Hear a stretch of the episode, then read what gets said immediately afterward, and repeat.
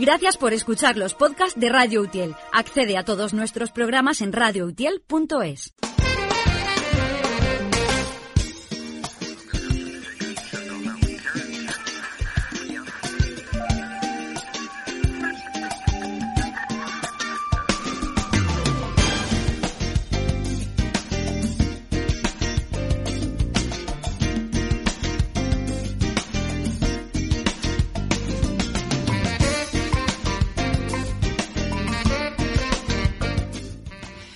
Buenas tardes, sean bienvenidos una semana más, una quincena más a una nueva edición de El Mirador, el programa de Radio Utiel en el 107.7, en el que cada 15 días tres invitados siempre de lujo nos acompañan, nos cuentan cosas, nos sorprenden, nos entretienen y con los cuales eh, siempre nos falta tiempo. Esta hora que ahora tenemos por delante siempre se queda corta, pero eso también es eh, una buena señal de que esperamos con ansia la siguiente edición. Hoy no va a ser una excepción, de nuevo tenemos aquí con nosotros en el estudio a tres personas de lujo, como digo que seguro nos van a sorprender y con las que vamos a aprender mucho. A estas horas de la tarde, como siempre decimos, finalizadas ya en su mayoría las tareas diarias, nos relajamos, nos disponemos a disfrutar, a dejarnos acompañar por la radio. En el caso de aquellos que todavía estén enfrascados en los quehaceres diarios, como saben, en la web de Radio Tiel está siempre eh, la última edición, el último podcast, y en la plataforma iVox están todos los programas que hemos eh, realizado hasta la fecha. Creo que ya vamos por el 12 en esta temporada y esperamos que sean muchos más. Pues sin más preámbulo, nos disponemos ya a comenzar este programa. Inma Soria en el micrófono, Paco Martín el control, les saludan y vamos ya a recibir a nuestra primera invitada.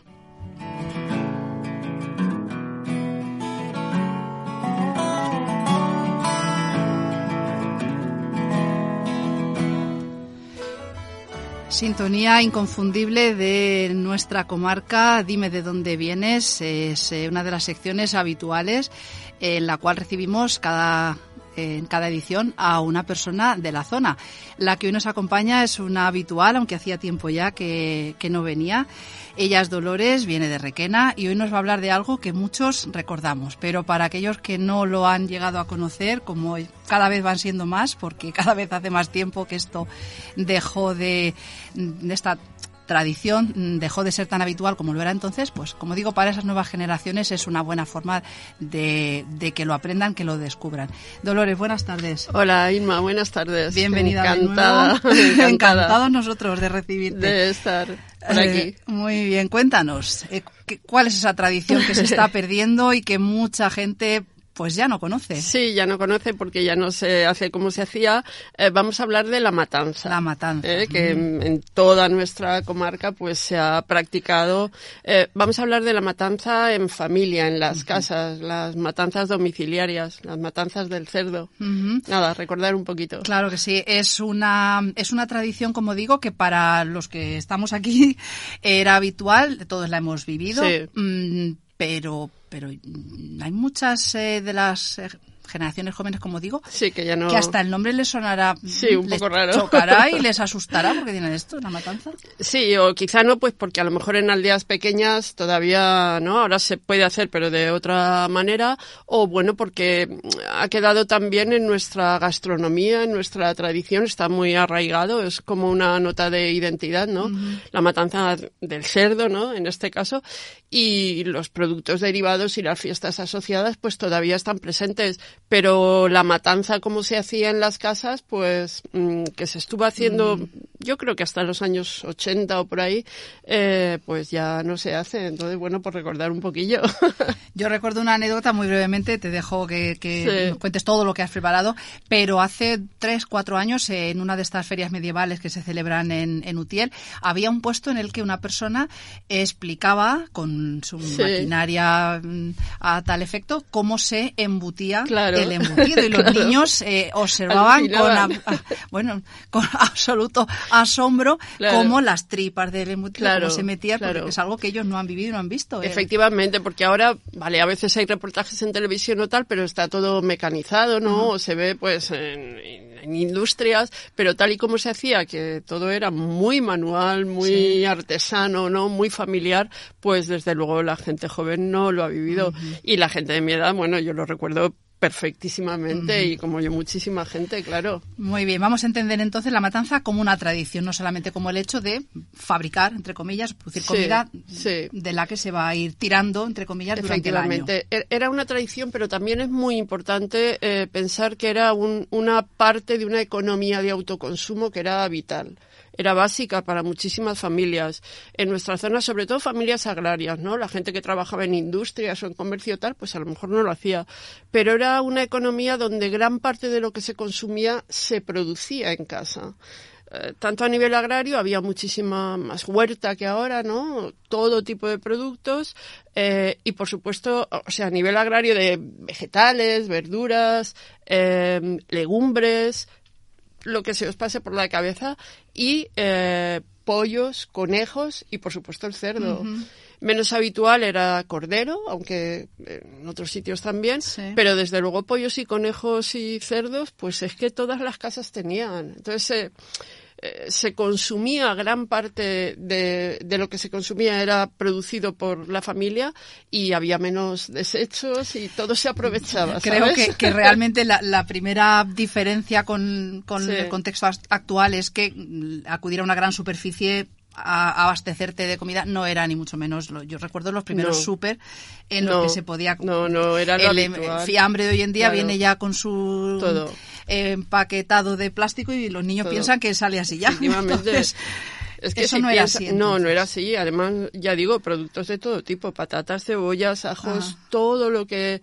Y, y la base animal, pues pollo, conejo, cerdo y bueno, luego el pescado que lógicamente sí se compraba, pero en fin. Eh, nada. Y el rey era pues el cerdo. Exacto, esa del que, hasta los andares, ¿verdad? De, de esa matanza se, se comía durante todo el año, se iba tirando durante todo, el, año. Ahora sí que es cierto que en el interior la orza pues sigue estando presente, pero, no tanto. Como no, no, no. Era, era básico porque era alimento para todo el año, hasta la próxima. Y eran familias numerosas en la mayoría Efectivamente, en muchos casos se mataba un cerdo y en otros se mataba dos yo creo que más ya era más raro, pero uno dos cerdos, vamos. Eh, y, no había neveras y, y se conservaba esa Por eso es muy importante, porque era la manera de conservar eh, el alimento para que durase todo el año y para ir tirando todo el año. Y efectivamente duraba y estaba buenísimo. vamos a centrar el proceso entonces. Antes de la matanza, ¿cómo se preparaba ese, pues esa fiesta casi familiar? Sí antes de la matanza había que criar el cerdo, porque el cerdo se criaba en casa también, se compraba pequeño y se criaba y se tenía pues en lo que se llamaban gorrineras. cacheras también. y ahí el pobre cerdito pues eh, era no sabía lo que esperaba. Era alimentado también de una manera natural con patatas pequeñas cocidas mezcladas con harina de salvado con remolacha con em, eso se llamaba la hechura hacer hechura. Ah, sí, hay un vocabulario asociado, también, ¿no? Eh, y eh, esa hechura se le ponía de comer al cerdo en el gamellón. Diccionario sí, muy concreto. Serán localismos algunos, ¿no? Pero era el vocabulario que se utilizaba. Bueno, pues el cerdo se criaba allí, eh, se tenía mucho cuidado porque perder un cerdo era una tragedia, una tragedia, ¿no? Porque la economía se venía abajo. Entonces, nada, se, se, iba engordando y cuando el cerdo llegaba pues a 100, 120, ¿Cuánto tiempo podía transcurrir? Pues unos meses, meses, eran desde, a lo mejor se compraba en marzo, en abril, y la matanza siempre se hacía en noviembre, diciembre, enero, en pleno invierno días muy fríos, inviernos en mi recuerdo. Sí. Y esos preparativos eh, de la familia, cómo se distribuían las tareas, porque llevan un proceso con Hombre, varios pasos. Que... Eh, días antes, pues nada, todo estaba preparado, los lebrillos, todos los cacharros, todo listo, los faldares, eh, los manguitos y las especias que se compraban en tiendas de ultramarino. A mí me encantaba ir porque era un olor es- especial, ¿no? Valga la redundancia. Allí se compraba pimienta, clavo, pimentón, todo lo que era necesario. Y se compraban también a veces tripas para el embutido, tripas Ajá. naturales, o sea, no sintéticas. Tripas Sí, que sí. eran de, de vacuno, yo creo que serían sobre todo. Se llamaban madejas. Sí. Bueno, Sí, una madeja, media madeja. Venían todas envueltas en sal y nada, eso, eso antes, ¿no? Para tenerlo todo dispuesto para, para ese día. Para el gran día. Llega el día de, como tú misma Sí, lo sí. denominas, eh, preparando la entrevista, el día de cómo se produce ese sacrificio, a qué hora del día se empieza, Pues, mm, cuánto Todo el mundo que lo haya vivido lo, rec- jornada. lo recordará perfectamente. Venían los matarifes a casa, que era gente pues eh, Especializada. ¿no? Y iban, tenías que quedar el día, iban muy pronto y sacaban al cerdo. Yo esto lo recuerdo cuando era pequeña. eh, taparme con la almohada para no oírlo gritar, porque claro, el cerdo se resistía, Sí. ¿no? Y chillaba, y entre los hombres, vecinos, eh, los matarifes, lo sacaban y los sujetaban encima de la mesa. Los matarifes traían su mesa de, de matar, sus aperos, Los ¿no? trastos de Sí, matar, los que se trastos, sigue efectivamente, coloquial ¿no? para otras Hachuelas, ganchos, y nada, lo colocaban encima de la mesa, así digamos, mm, eh, bueno, todo Una el mundo lo- muy concreta, sí. Sí. Y lo sujetaban y lo primero era sacrificarlo y nada, le clavaban un cuchillo en el cuello, ¿no? Se desangraba el cerdo, esa era la manera de morir. Importantísimo era recoger la sangre del cerdo. Sí. Entonces se ponía un lebrillo debajo y una mujer eh, moviendo constantemente Sí. toda la sangre hasta que caía la última gota. Yo creo que para evitar que se coagulara Sí. rápidamente, porque la sangre luego se utiliza en las morcillas, como todo el mundo sabe. Sí. Y nada, y luego pues comenzaban, luego había que lavarlo, o sea, primero socarrarlo, ¿no? Para quitarle los pelos. Sí, sí. Pues lo socarraban con aliagas secas, ¿eh? cuando yo era pequeña. Y los últimos años que yo vi ya llevaban sopletes de gas, con gas, pero al principio con aliagas. Ajá. Y luego lo lavaban muy bien con una especie de piedra pómez o algo así, lo rascaban para que quedara limpísimo. ¿Había algún control sanitario, digamos? Pues, Eh, no ver. tanto como hoy en día, pero había alguna forma de asegurar que, que se Sí, no- claro, mantenían unos mínimos controles de higiene. Era muy curioso porque cuando se mataba el cerdo, ¿no? Por la mañana temprano, normalmente por la tarde venían a la casa donde se había matado un representante del veterinario municipal, municipal o lo que sea, a recoger lo que en mi casa se llamaban los piacillos Ujú. pedacillos, Ajá. entre comillas. Y eran unas muestras de las vísceras, de- del hígado, de magro, de- del cerdo, para que lo, lo analizaban. Lo que pasa es que yo siempre he pensado que este era un control un poco post, ¿sabes? Porque Ya, cuando ya se había. no sé, cuando lo analizaban, todo. cerdo ya, habíamos tarde. comido, Sí. ya habíamos comido. Si algo había, era ya tarde. Pero bueno, sí, sí que se llevaba a cabo. Tenía que venir el de, el de los piacillos, que llamábamos, para analizarlo. Ese era el control, eh, para evitar que el cerdo tuviese alguna enfermedad y, y lo comiéramos, claro. Y ya llegamos al epílogo, el epílogo, perdón, el post mm, Sí, bueno... em, proceso. Hay- ¿Qué, hay- qué sucedía? No, que hay, hay que hablar también de los trabajos de ese día. Antes, o sea, eh, el cerdo se despiezaba, lo hacían los, los matarifes, ¿no? Además con un orden estricto y primero la cabeza, los pies, la, sacaban la cinta del espinazo, las costillas, todo, ¿no? Lo último los jamones. Y el trabajo empezaba a partir de ahí, un trabajo llevado a cabo fundamentalmente por mujeres, porque esto era- Ahora eran ellas las que tomaban los Sí, mandos. sí. Los hombres eran accesorios, digamos, ¿no? Para desplazar pesos, para, pero las mujeres eran quienes lo hacían todo. Se separaban las carnes que iban pues a la longaniza, a la sobrasada, a los diferentes embutidos.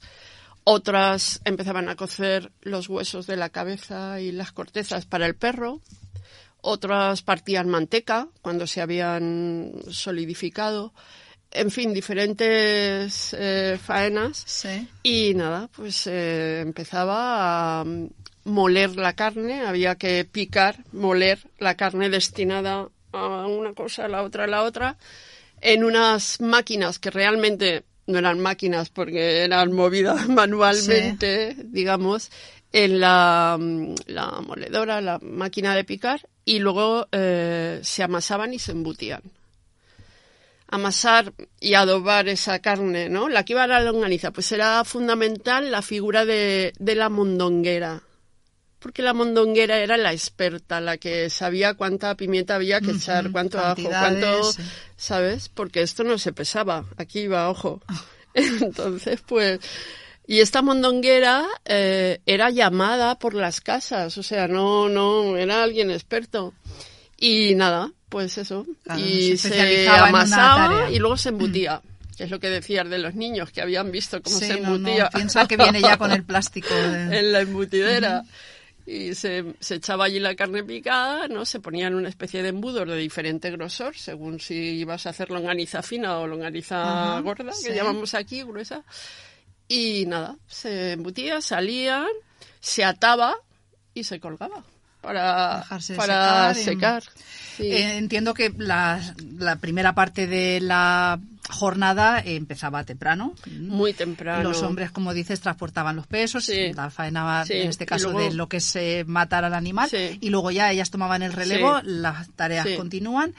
Mm, ¿Cuándo acababa pues solía acabar, el eh, proceso? venía a ocupar yo creo un día y medio por ahí. Lo último que se hacía, o al menos que yo recuerdo, era cocer las morcillas. Las morcillas se elaboraba lo último y las morcillas había que cocerlas, no solo y había que cocerlas en calderas grandes de cobre, era un proceso delicado también, se podían reventar, ¿no? Se pinchaban para ver y nada, y eso es lo último que se hacía, mientras se habían puesto los jamones o se ponían después a salar también, los lomos y costillas se adobaban y se dejaban colgados para que se secaran. Y eso y mientras tanto pues acudía toda la familia porque todos colaboraban en mayor o menor medida todos tenían una función es interesante también porque es una muestra un poco de una vida comunitaria de una vida de comunidad de vecindad de solidaridad, de ayuda. Sí, incluso entre vecinos. Sí, entre... sí, sí, sí. Allí acudía toda la familia y vecinos y tal. Y por fin, esta jornada se acaba. Ahora sí, llegamos al epílogo.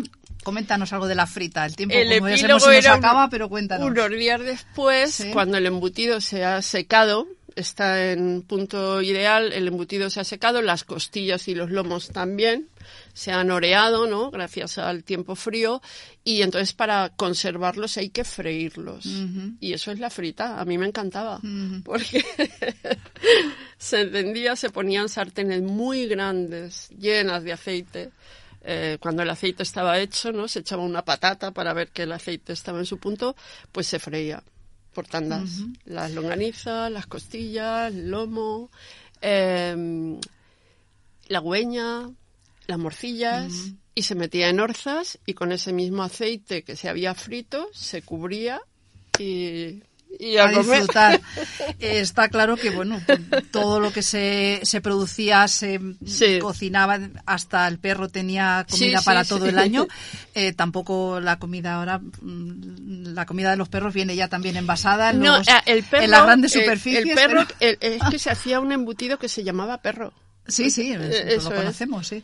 que a mí entonces no me gustaba, a mí había cosas que no me gustaban y ahora me encanta todo. todo.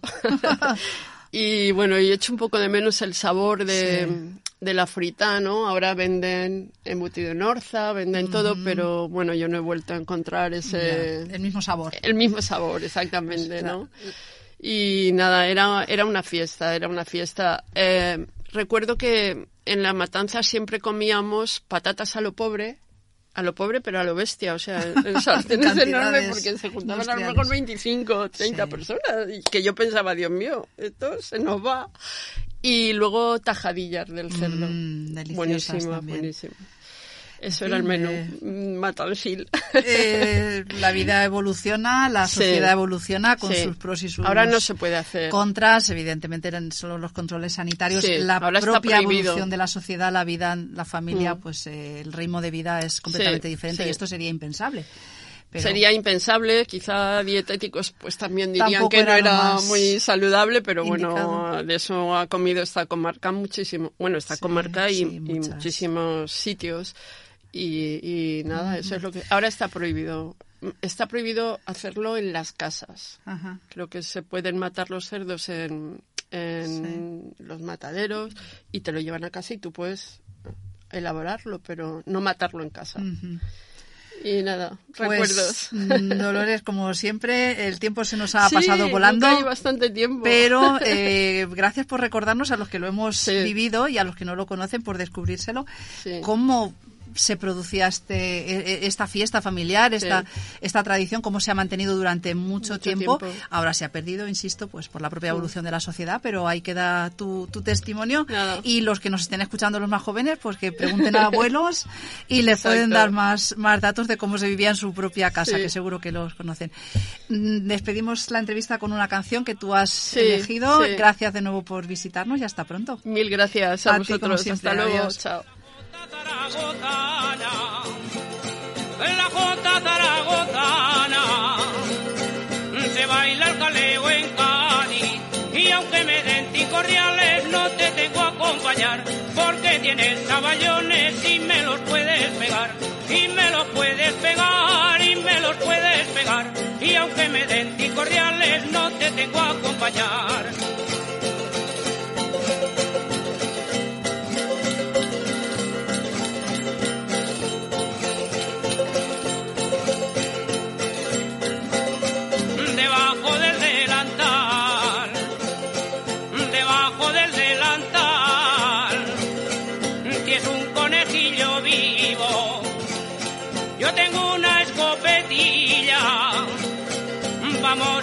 Pegarle un tiro, vamos a pegarle un tiro, debajo del delantal,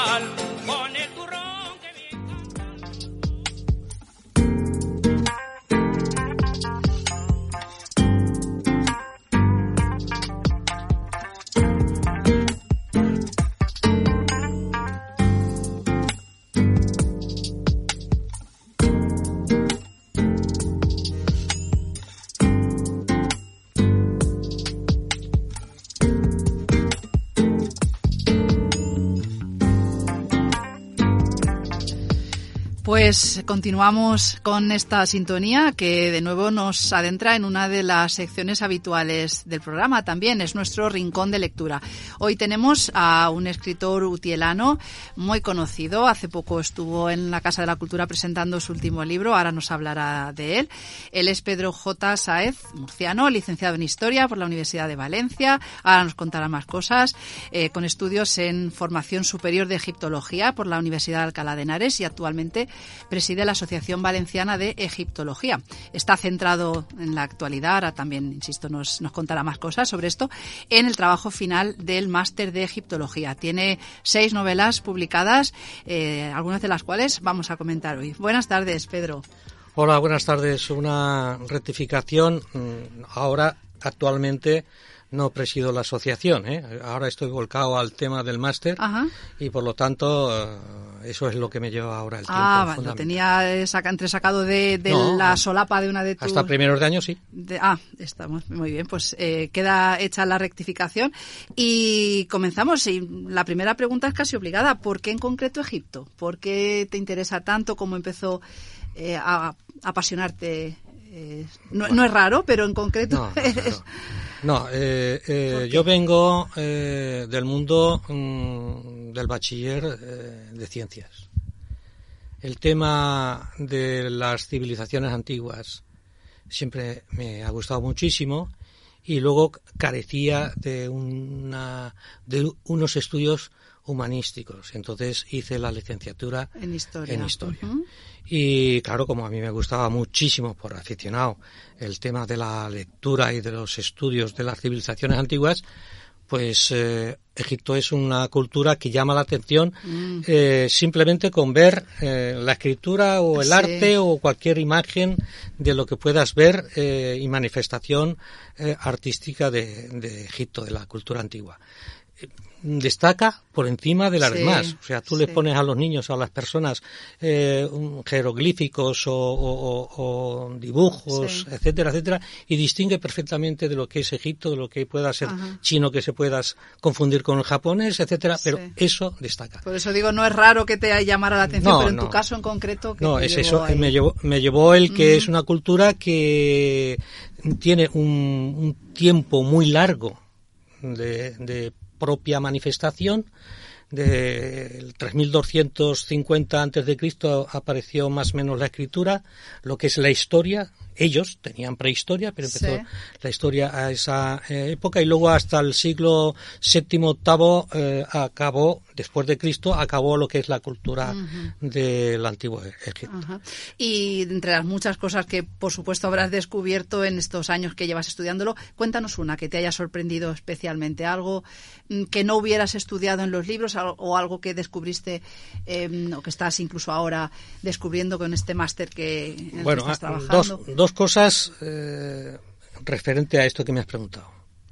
Eh, yo quise, yo viajé a Egipto y quise ver en la escala de lo que era la, eh, eh, la relación hombre con el medio, con la geografía de ellos, debido a la, al Nilo, al río. Tener en cuenta que eh, la cultura egipcia es una cultura del nilótica, del río, río solamente, y tenían periódicamente inundación. Sí. Bueno, pues eso era la vida de lo que eh, fue aquella civilización. Entonces, cuando se hablaba de inundaciones, de periódicas, etcétera, que se paralizaba cuatro meses la inundación para luego retirarse las aguas, Sí. sembrar y luego recolectar, eh, eh, yo quería saber primero mm, la magnitud de lo que era eso, el fenómeno, cosa que no se puede ver ahora por la presa de Asuán, Sí. pero bueno, ya ves la magnitud de lo que de lo que es el, el río Nilo. Y luego, pues claro, las, la- las pirámides, ¿no? Y ahora últimamente por el máster, pues siempre me ha llamado eh, poderosamente eh, la atención el, estamos acostumbrados a ver figuras, arte y todo el 90% de lo que vemos es todo con un referente funerario sobre el entierro, porque tenían una cultura, ellos creían mucho en más allá, en una vida eterna, y entonces todo lo preparaban, tantos los reyes como los más pudientes, hacia la vida eterna.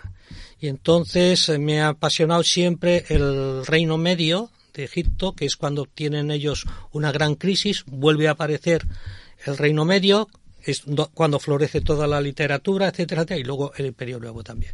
Entonces ahí siempre me ha apasionado qué es lo que la liturgia, eh, los métodos que utilizaban, eh, con qué se ayudaban ellos para superar ese trance de la muerte y llegar al más allá. Y la última cosa es que una persona puede eh, llevarse consigo es el ataúd. Entonces yo estoy estudiando el ataúd de madera del Reino Medio, de las dinastías 11 y 12, pero con los frisos de objetos, porque se pintaban la liturgia, la- los textos de los ataúdes, que son fórmulas mágicas para sobrepasar ciertas eh, las puertas, los demonios, el- los caminos que tenían que llevar adecuadamente, pero pintaban objetos Sí. de forma eh, ritual, como mágicos y como para eh, poder lle- llevarse eh, hacia la otra más vida, que, lo- que los iban a necesitar. Mesa de Sí. ofrendas, alimentos, etcétera, etcétera. Bueno, eso es eh, en lo que estoy metido ahora. Y bueno, habrá muchas razones, por supuesto, es imposible abarcarlas aquí en tan poco tiempo, pero mm, ¿por qué me llama la atención? Eh, un país tan rico con esa cultura milenaria, con ese, esas posibilidades, la agricultura, lo que nos contabas de, de las crecidas del Nilo, ¿por qué sigue siendo un país mayoritariamente pobre? Mm, Bueno, eh, en- yo lo he visitado, estuve allí Sí, y sí. Bueno, eso, eh, la La vida, la vida de todas las culturas y todos los países tienen un principio, un desarrollo y un final. En todas las culturas. Y la europea también, lo que pasa que la europea tiene un, un arraigo tremendo, eh, pues la cuna de la civilización proyectada por, lo- por Oriente, Grecia, Roma y luego a, Occidente y el norte de Europa, y desde ahí se ha evolucionado hacia todos los países. Pero todas las civilizaciones tienen un principio, un desarrollo eh, corporal, de, de, cultural también, y, y, luego una muerte. ¿Por qué es tan pobre? Pues porque la propia vida, la evolución, al mismo tiempo que vive la cultura del antiguo egipcio en aquel momento, también había otras civilizaciones que surgen, se, se superan y, y, crecen y mueren por otros que eh, se desarrollan. Eso es la, eh, la sociedad como está compuesta por el hombre y el hombre nace, vive y muere, las sociedades, las culturas son mm, como elementos de, eh, humanos, eh, como conjunto de, individualidades, pues ocurre lo mismo. Se desarrollan. ¿Por qué es tan pobre?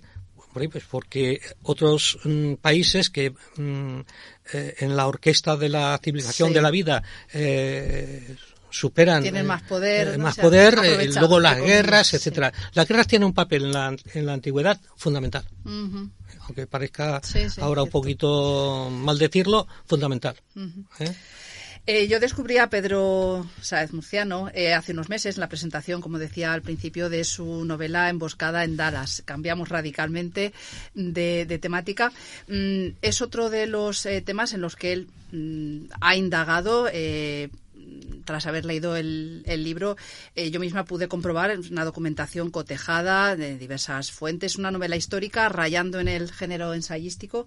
Mm, pero ¿por qué eh, el propio título de la novela ya pues, les dará una pista emboscada en Dallas? Eh, ¿Por qué la figura de Kennedy? ¿Por qué el asesinato de Kennedy? ¿Por qué no sigue fascinando tanto cuando es algo que se ha estudiado tanto? Es una novela en la que se mezcla la, realidad. Lo que pasó es un elemento más eh, de aquella mm, de aquel inicio de la Guerra Fría con tantos acontecimientos, Cuba, el fascismo, ¿por qué nos sigue fascinando tanto con todo lo que se ha estudiado sobre lo que pasó?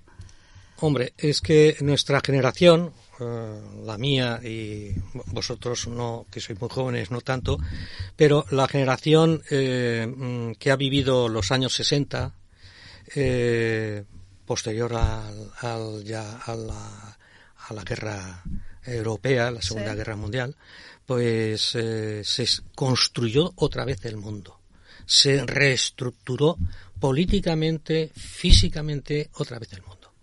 Entonces eh, se pasó prácticamente de unas mm, naciones destruidas totalmente a iniciar un nuevo contenido de futuro de eh, episodios nacionalistas en distintos territorios europeos y del mundo.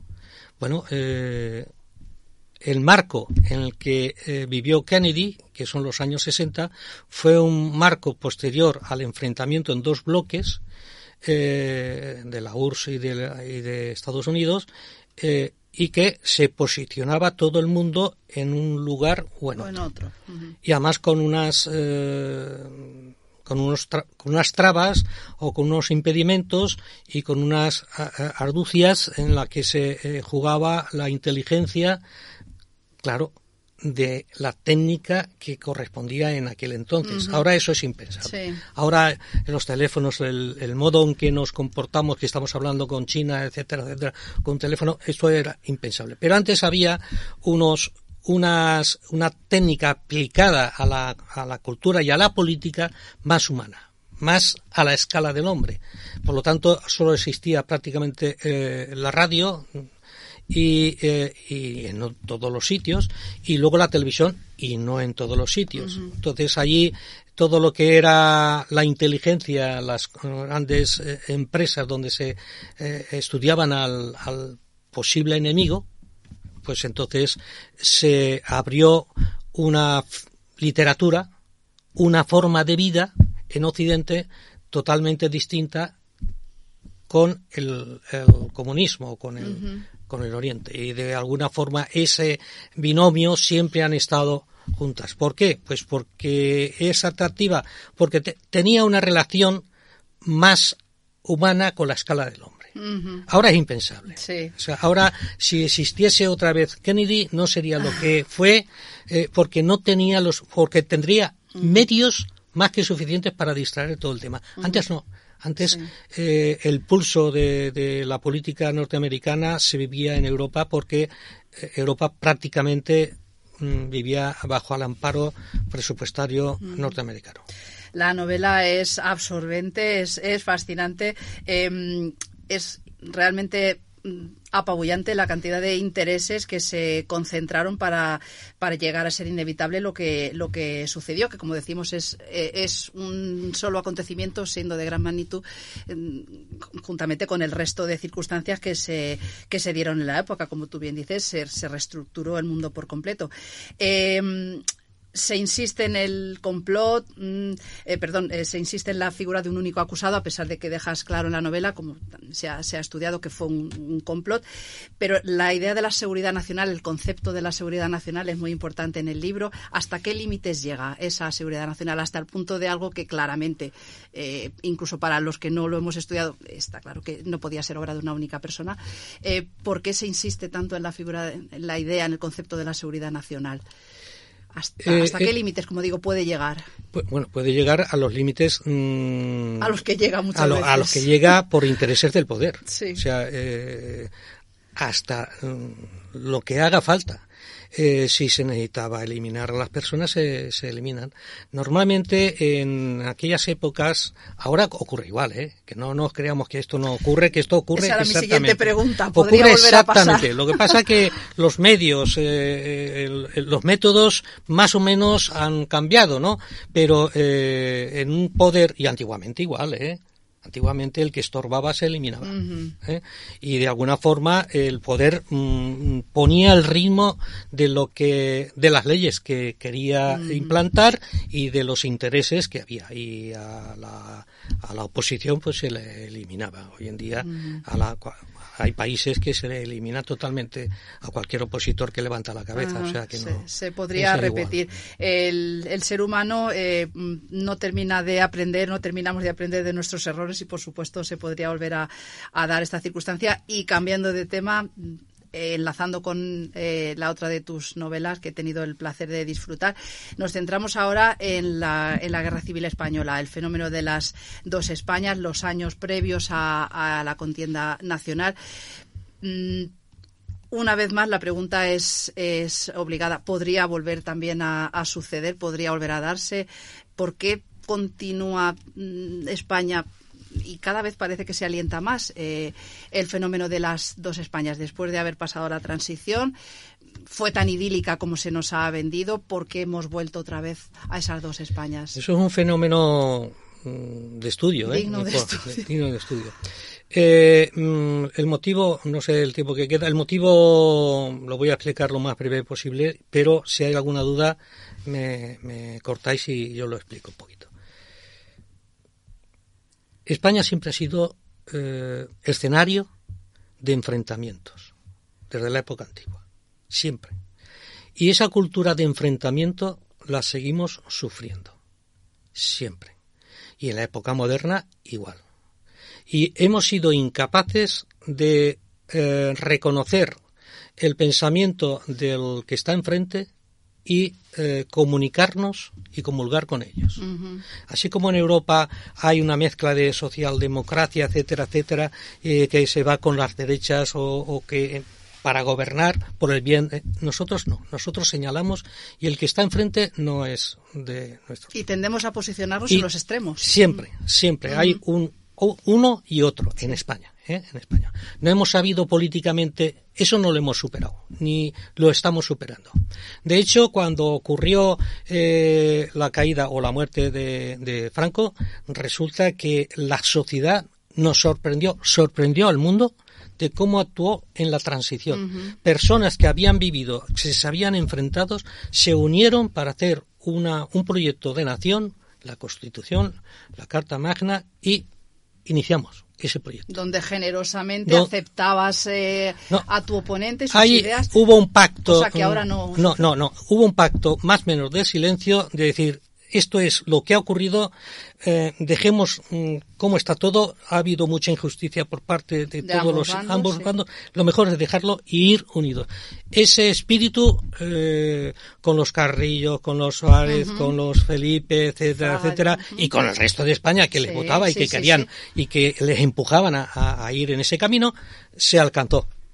Eh, ¿Qué ha pasado ahora? La generación de nuestros hijos, en un mundo que siempre está fácilmente influenciado por nuestra cultura de enfrentamiento, inicia un, ¿cómo te digo yo?, desempolva eh, cierto, es mi opinión, ¿eh? ciertos recuerdos que hacen ponerse o posicionarse a los partidos. Hay una línea que se tenía que hacer. Es cuando se posicionan políticas, no hay una pregunta que predomine. Pero esto es bueno. Lo que propones es bueno para España. Si es bueno, adelante. Da igual, de da igual el color que sea. Y además, en, en ciertos puntos políticos eh, se equivoca mucha gente y muchos políticos si no funcionan los grandes partidos. Los grandes partidos en los grandes temas de nación tenían que ir de la mano poniendo cada uno su acento, porque si no, cuando llega uno, quita al otro, y lo otro lo quita, y no avanzamos. No avanzamos y se da por sentado que todo lo que ha hecho el eh, oponente nada, es malo nada, y horrible, todo lo que vas horrible, a hacer tú es bueno. Y no es así. Y no es así. No es así. Pues como bien dices, eh, es imposible en tan poco tiempo cubrir todo lo que tienes que contarnos. Eh, esperamos que nos vuelvas a visitar porque se nos han quedado muchas preguntas en el tintero, Cuando como queráis. se suele decir, y es cierto. Eh, simplemente quiero acabar con eh, la frase con la que se inicia esta novela que comentaba de las dos Españas, de los años anteriores a la, a la Guerra Civil. En la novela se titula Recuerdos rotos y nos dice en ese preámbulo, con la esperanza de que no se repita otro enfrentamiento civil por no respetar las leyes, no asumir la variedad de pensamientos y perder el respeto al otro. Cuánta verdad, mm, cuánta necesidad de, de, de realmente entender eh, lo que esas palabras transmiten y bueno, es tu granito de arena, nuestro granito de arena para intentar que se tenga en cuenta y que se aplique, porque realmente mm, no, mm, no llevamos buen camino, como se suele decir. Esperemos, la esperanza nunca se pierde. Ahí queda. Mm, Despedimos la entrevista con la canción que tú has elegido y como digo, te esperamos eh, nuevamente aquí. Hay muchas cosas que nos gustaría preguntarte. Gracias por haber acudido a la Gracias a vosotros. no control.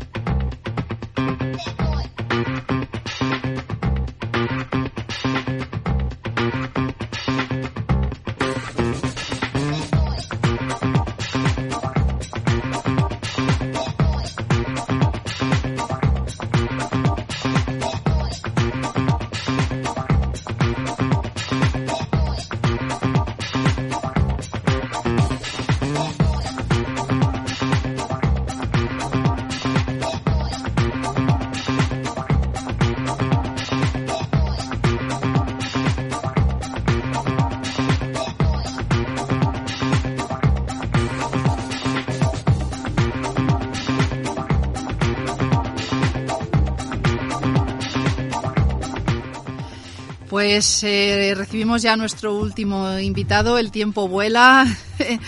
Eh, los minutos se pasan sin darnos cuenta y tantas cosas que aprendemos eh, siempre nos faltan, no nos falta, pero como digo, para próximas ediciones nos apuntamos lo que nos, nos queda por, por preguntarles a nuestros invitados y así conseguimos que, que vuelvan de nuevo a los estudios. Como digo, la sintonía mm, nos adentra en una sección que es la de emprendedores y ya les avisaba en eh, una de las últimas ediciones, creo que fue la anterior, eh, normalmente en esta sección siempre nos han visitado emprendedores muy jóvenes, de veintipocos años. En este caso ya se lo adelantaba entonces, eh, el emprendedor que nos visita no es tan joven, eh, de espíritu, por supuesto, pero como mm, se suele decir también hoy en día, eh, tantas cosas han cambiado, la, la percepción de la edad no es, no es una menos, igual que hablábamos de, de las anteriores secciones, matanzas y demás, la sociedad evoluciona, pero hoy en día nuestros emprendedores a veces no son tan jóvenes. Y la persona que hoy nos visita viene de Sinarcas, se llama Carlos, buenas tardes. Buenas tardes, Carlos. Y él es bombero. Ahí queda, pero eh, este bombero que se llama Carlos y que está aquí con nosotros eh, ha trabajado en otras muchas cosas y por eso lo hemos incluido en nuestra sección de emprendedores. Mm, Queremos que nos hagas un breve resumen de tu trayectoria laboral porque sabemos que te has dedicado a cosas muy diferentes a la que ahora mismo eh, a la que te dedicas y que llevas ya dedicándote bastante tiempo. ¿Cuánto tiempo llevas dedicándote a ser De bombero, 26 años. 26 años. Mm. Y anteriormente, danos un breve resumen, porque a mí me llamó la atención la evolución que has tenido y porque ahora nos contarás. Bueno, yo empecé muy joven a, a trabajar a los 16 años. Empecé en la cerámica de, de Sinarcas, que era de mi familia, y allí estuve unos años. Luego falleció mi padre y me fui con un hermano de él a Valencia a trabajar, que tenía una distribuidora de huevos. Y luego nos- me puse por mi cuenta con la distribuidora, se incorporó mi hermano mayor y estuvimos bastantes años. Y luego pusimos un, una delegación en Valencia y un mercado en Cuenca y, y Albacete. Como decía, eh, la percepción de la edad y, y- tradiciones o, o hábitos que han cambiado. Empezar a trabajar con 16 años ahora tampoco es lo habitual. Mm, eh, la educación obligatoria llega pues hasta los 16, normalmente eh, siguen estudiando, en fin, formación profesional, universidad, pero a los 16 años entonces era habitual empezar a trabajar. Sí, antes era habitual trabajar antes porque mi padre era, era empresario, tenía dos o tres negocios y todos los hermanos trabajábamos los fines de semana. Trabajábamos o le ayudábamos. De hecho, yo hablo de 16 años porque fue mi, mi primer contrato laboral, la cerámica, pero trabajar antes, sí, vamos. A vendimiar, yo creo que lo hacemos decir, todos. trabajar en el campo, que ahora pues por temas de controles y de, de- de legislación tampoco es fácil para un chaval de 16 años. Tampoco es fácil. Y después de, del negocio de los huevos, lo vendimos porque nos ofrecieron bastante dinero y puse un supermercado en, en Sinarcas. Ajá. Y luego ya fue el tema de, de bombero. ¿Y cómo surgió esa idea? ¿Cómo, cómo en ese breve eh, resumen que nos has hecho, efectivamente, de tu trayectoria laboral, cómo aparece, cómo se te cruza por la cabeza, por qué surge, pasó algo en concreto que te hizo pensar en esa opción? Sí. Yo los bomberos hasta entonces los veía en la, Películas. las y- películas. Claro, antes la gente era autosuficiente. Había un incendio de un pajar, íbamos todo el pueblo a, a apagarlo, o iban porque yo era joven. Y a mí los bomberos, para mí no existía. Y en el 92 abrieron el parque de bomberos de Requena. Ujú. Y en el 95-96 abrieron un parque de voluntarios que aún funciona en Sinarcas. Y yo estaba en el supermercado. Entonces había que apuntarse gente y como tenía tiempo por las tardes en invierno, me apunté. Y ahí el jefe de parque que había entonces y uno de los que vinieron a darnos el cursillo de preparación, pues fueron los que más me influyeron en, en cambiar de oficio. Eh, comienzas, mm, te engancha, dudas, te arrepientes, hay algún periodo de adaptación en el que dices, pues esto no es lo mío, me voy a volver a lo que hacía, o lo tienes claro, ves que sí que puede ser una opción de futuro. Bueno, dudas mucho porque es muy sacrificado entrar. Entrar es muy, muy sacrificado. Te piden muchos temas, aparte de las pruebas físicas, y es muy sacrificado. Luego salen muy pocas plazas. No es lo mismo cualquier policía, profesor, guardia civil, que hay muchos bomberos, hay, por desgracia, hay pocos. Y cuesta mucho, mucho entrar. ¿Y recuerdas tu primer momento especialmente duro? ¿Tu primera satisfacción también? Eso, el momento duro nunca se olvida. ¿No lo puedes resumir? es cuando piensas que ¿qué hago yo aquí? Fue un incendio en un, polígono, en una fábrica, por llamarla de algo, que hacían, pintaban parachoques. Y se pegó fuego y aquello era, todo cuevas, agujeros, no se veía nada. Y era, había acabo de entrar y me enganché al compañero que iba delante. Digo, Dios mío, ¿qué hago aquí? sí, ese fue, fue muy duro. Conseguisteis sofocarlo. Podemos decir que fue también un- tu primera satisfacción. Sí, sí. Eh, ¿Cómo llega a casa un bombero? ¿Cómo desconecta? Es difícil siendo profesor, siendo incluso comerciante, siendo agricultor. Pero un bombero es como un paso más allá. ¿Cómo se consigue desconectar? Porque hay que desconectar, evidentemente. ¿Cómo lo consigues? Pues yo lo llevo bastante bien, ya llevo bastantes años y demás. Los primeros accidentes, sobre todo, lo llevas mal. Llevas mal. Mm. Y, y hay una cosa muy chocante que es, chocante, ¿no? Todo lo contrario, que es el olor a sangre cuando vas a algún accidente. Eso yo no me lo conseguía quitar, solo hacía que lavarme la cara y las manos. Me parecía que lo, lo llevaba conmigo. encima. Mm. Mm, esos años de preparación que tú nos decías, ese trabajo físico, eh, ¿se mantiene? Es decir, ¿hay, hay algún tipo de mantenimiento, valga la redundancia, a nivel físico? Y también psicológico. ¿Se pasan unas pruebas cada cierto tiempo? ¿De qué manera se incide en ese mantenimiento del nivel psicológico? Porque hay que estar muy bien preparado psicológicamente para enfrentarse a lo que para vosotros es el día a día. Psicológicamente estábamos abandonados. Yo, por ejemplo, he habido compañeros que han estado de baja por, por depresión de, de ver algo que no, que no les ha gustado verlo. Ahí estamos abandonados. Físicamente tenemos un horario dentro del, de nuestra jornada laboral y ahí eh, puedes hacer deporte. Estamos eh, dotados de unos gimnasios en cada parque y ahí haces deporte. No es una obligación, pero vamos, normalmente los bomberos, casi todos, el 95% hacemos deporte y creo que nos mantenemos bien. Sí, no, no está controlado oficialmente, pero sois conscientes de que hay que mantener la, la forma. ¿Cuánto peso podéis llegar a transportar encima? Incluyendo el traje, bombonas, demás, botas, cascos. El traje personal pesa con el equipo de respiración sobre 20 kilos. Y luego Solo ya- el traje. Solo el traje. Claro, luego el material que lleves, si tienes que subir a un piso, pues lleva cierto material, pues cuenta otros tantos. 10, 12, 15, depende, pero bastante. Unos 30 kilos, redondeando fácil, Sí, fácilmente. Eh, ¿Prefieres turnos de día o de noche? ¿Qué ventajas e inconvenientes tienen ambos? De día o de noche, yo casi se me da igual, yo me despierto bastante bien. Y por la noche a lo mejor es a lo mejor más más misterioso, ¿no? Más cuando vas, claro, tienes que contar que si vas, por ejemplo, a un accidente, a una carretera no hay luz. Ahora tenemos buenos equipos, pero siempre Sigue siendo de noche y es un hándicap Sí, añadido, ¿verdad? sí. Cuando vas a la autovía, que tú hay un punto de luz, pero tienes que buscar si hay algo más. Ajá. Ahí se te va el punto de luz y los coches van a 140 ahí. Claro, son cosas que... ¿Y prefieres interior, exterior, forestal, interior es diferente? Son, ¿Es otro tipo de bombero el que se dedica al tema forestal o también acudís vosotros? Sí, nosotros tenemos... eh, vamos a los forestales también. Hay brigadas forestales que ahora dependen de nosotros, unas de ellas. Y me gusta a mí, sobre todo, es cuando vas a ayudar y la cosa sale bien.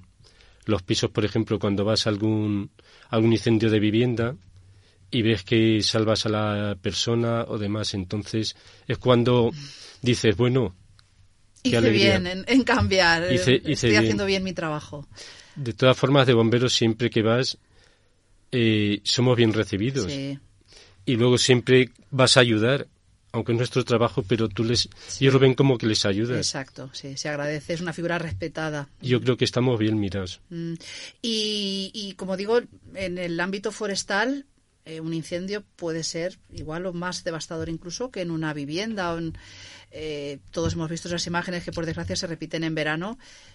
Es inabarcable, claro, el, eh, el monte. El, el incendio de interior de una vivienda es, es lo puedes presumir que va a pasar, Ajá. pero en un forestal es muy difícil. Los cambios de aire son, son muy malos. Eh, ¿Colaboráis con otros parques cercanos? Eh, ¿O solo en situaciones eh, muy concretas, especialmente graves? ¿O es habitual la colaboración con ellos? ¿Cuál es el parque más cercano?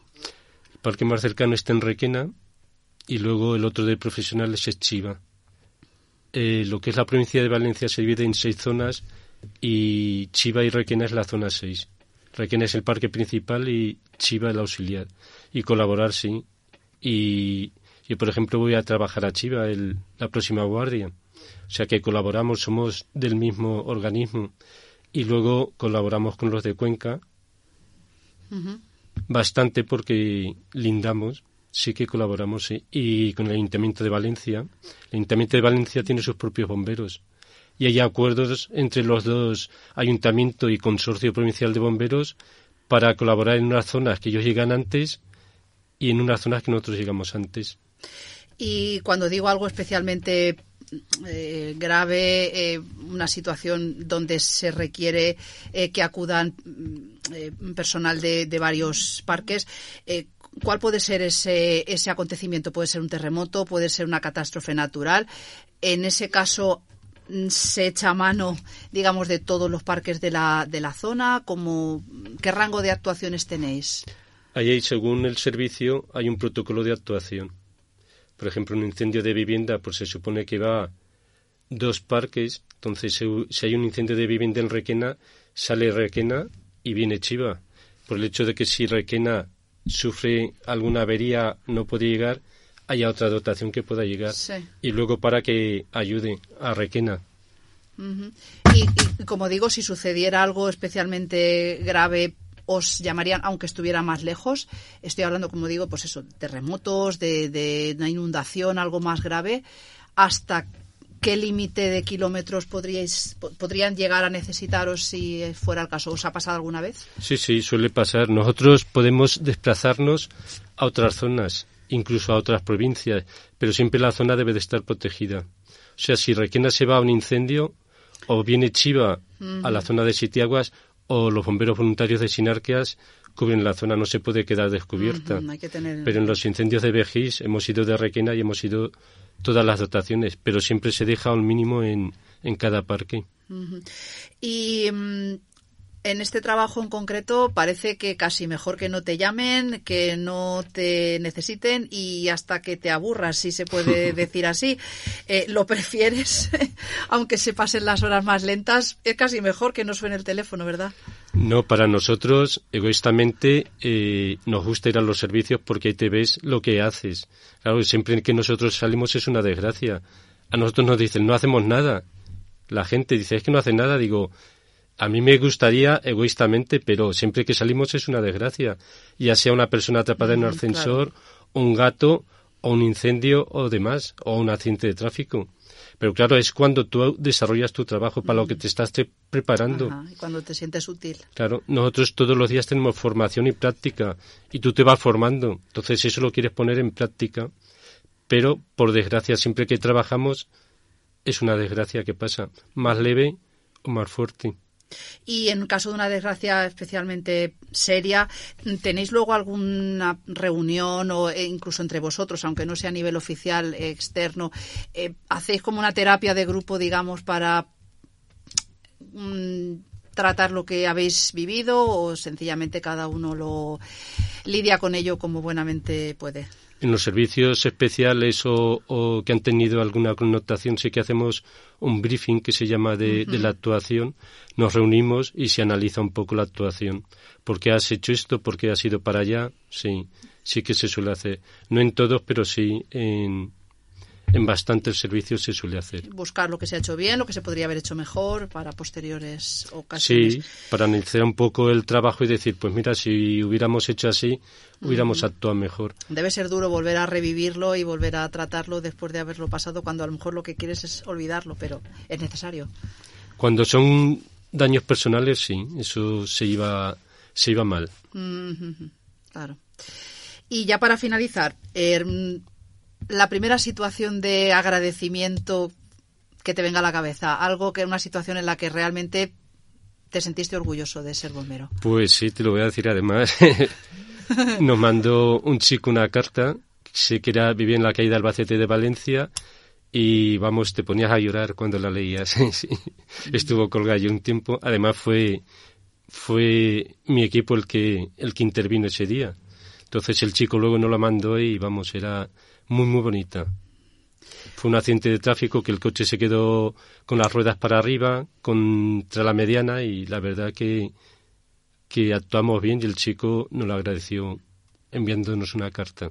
Qué bien, pues esperamos que todas las situaciones a las que acudáis sean así, acaben así y que mm, realmente ese trabajo que hacéis y como que como decía eh, es reconocido eh, por la población pues siga siendo un éxito. No siempre es posible, pero esperamos que en la, en la mayoría de las ocasiones así así lo sea. Gracias por lo que haces, gracias porque nos sentimos protegidos por vosotros y gracias por haber acudido al estudio.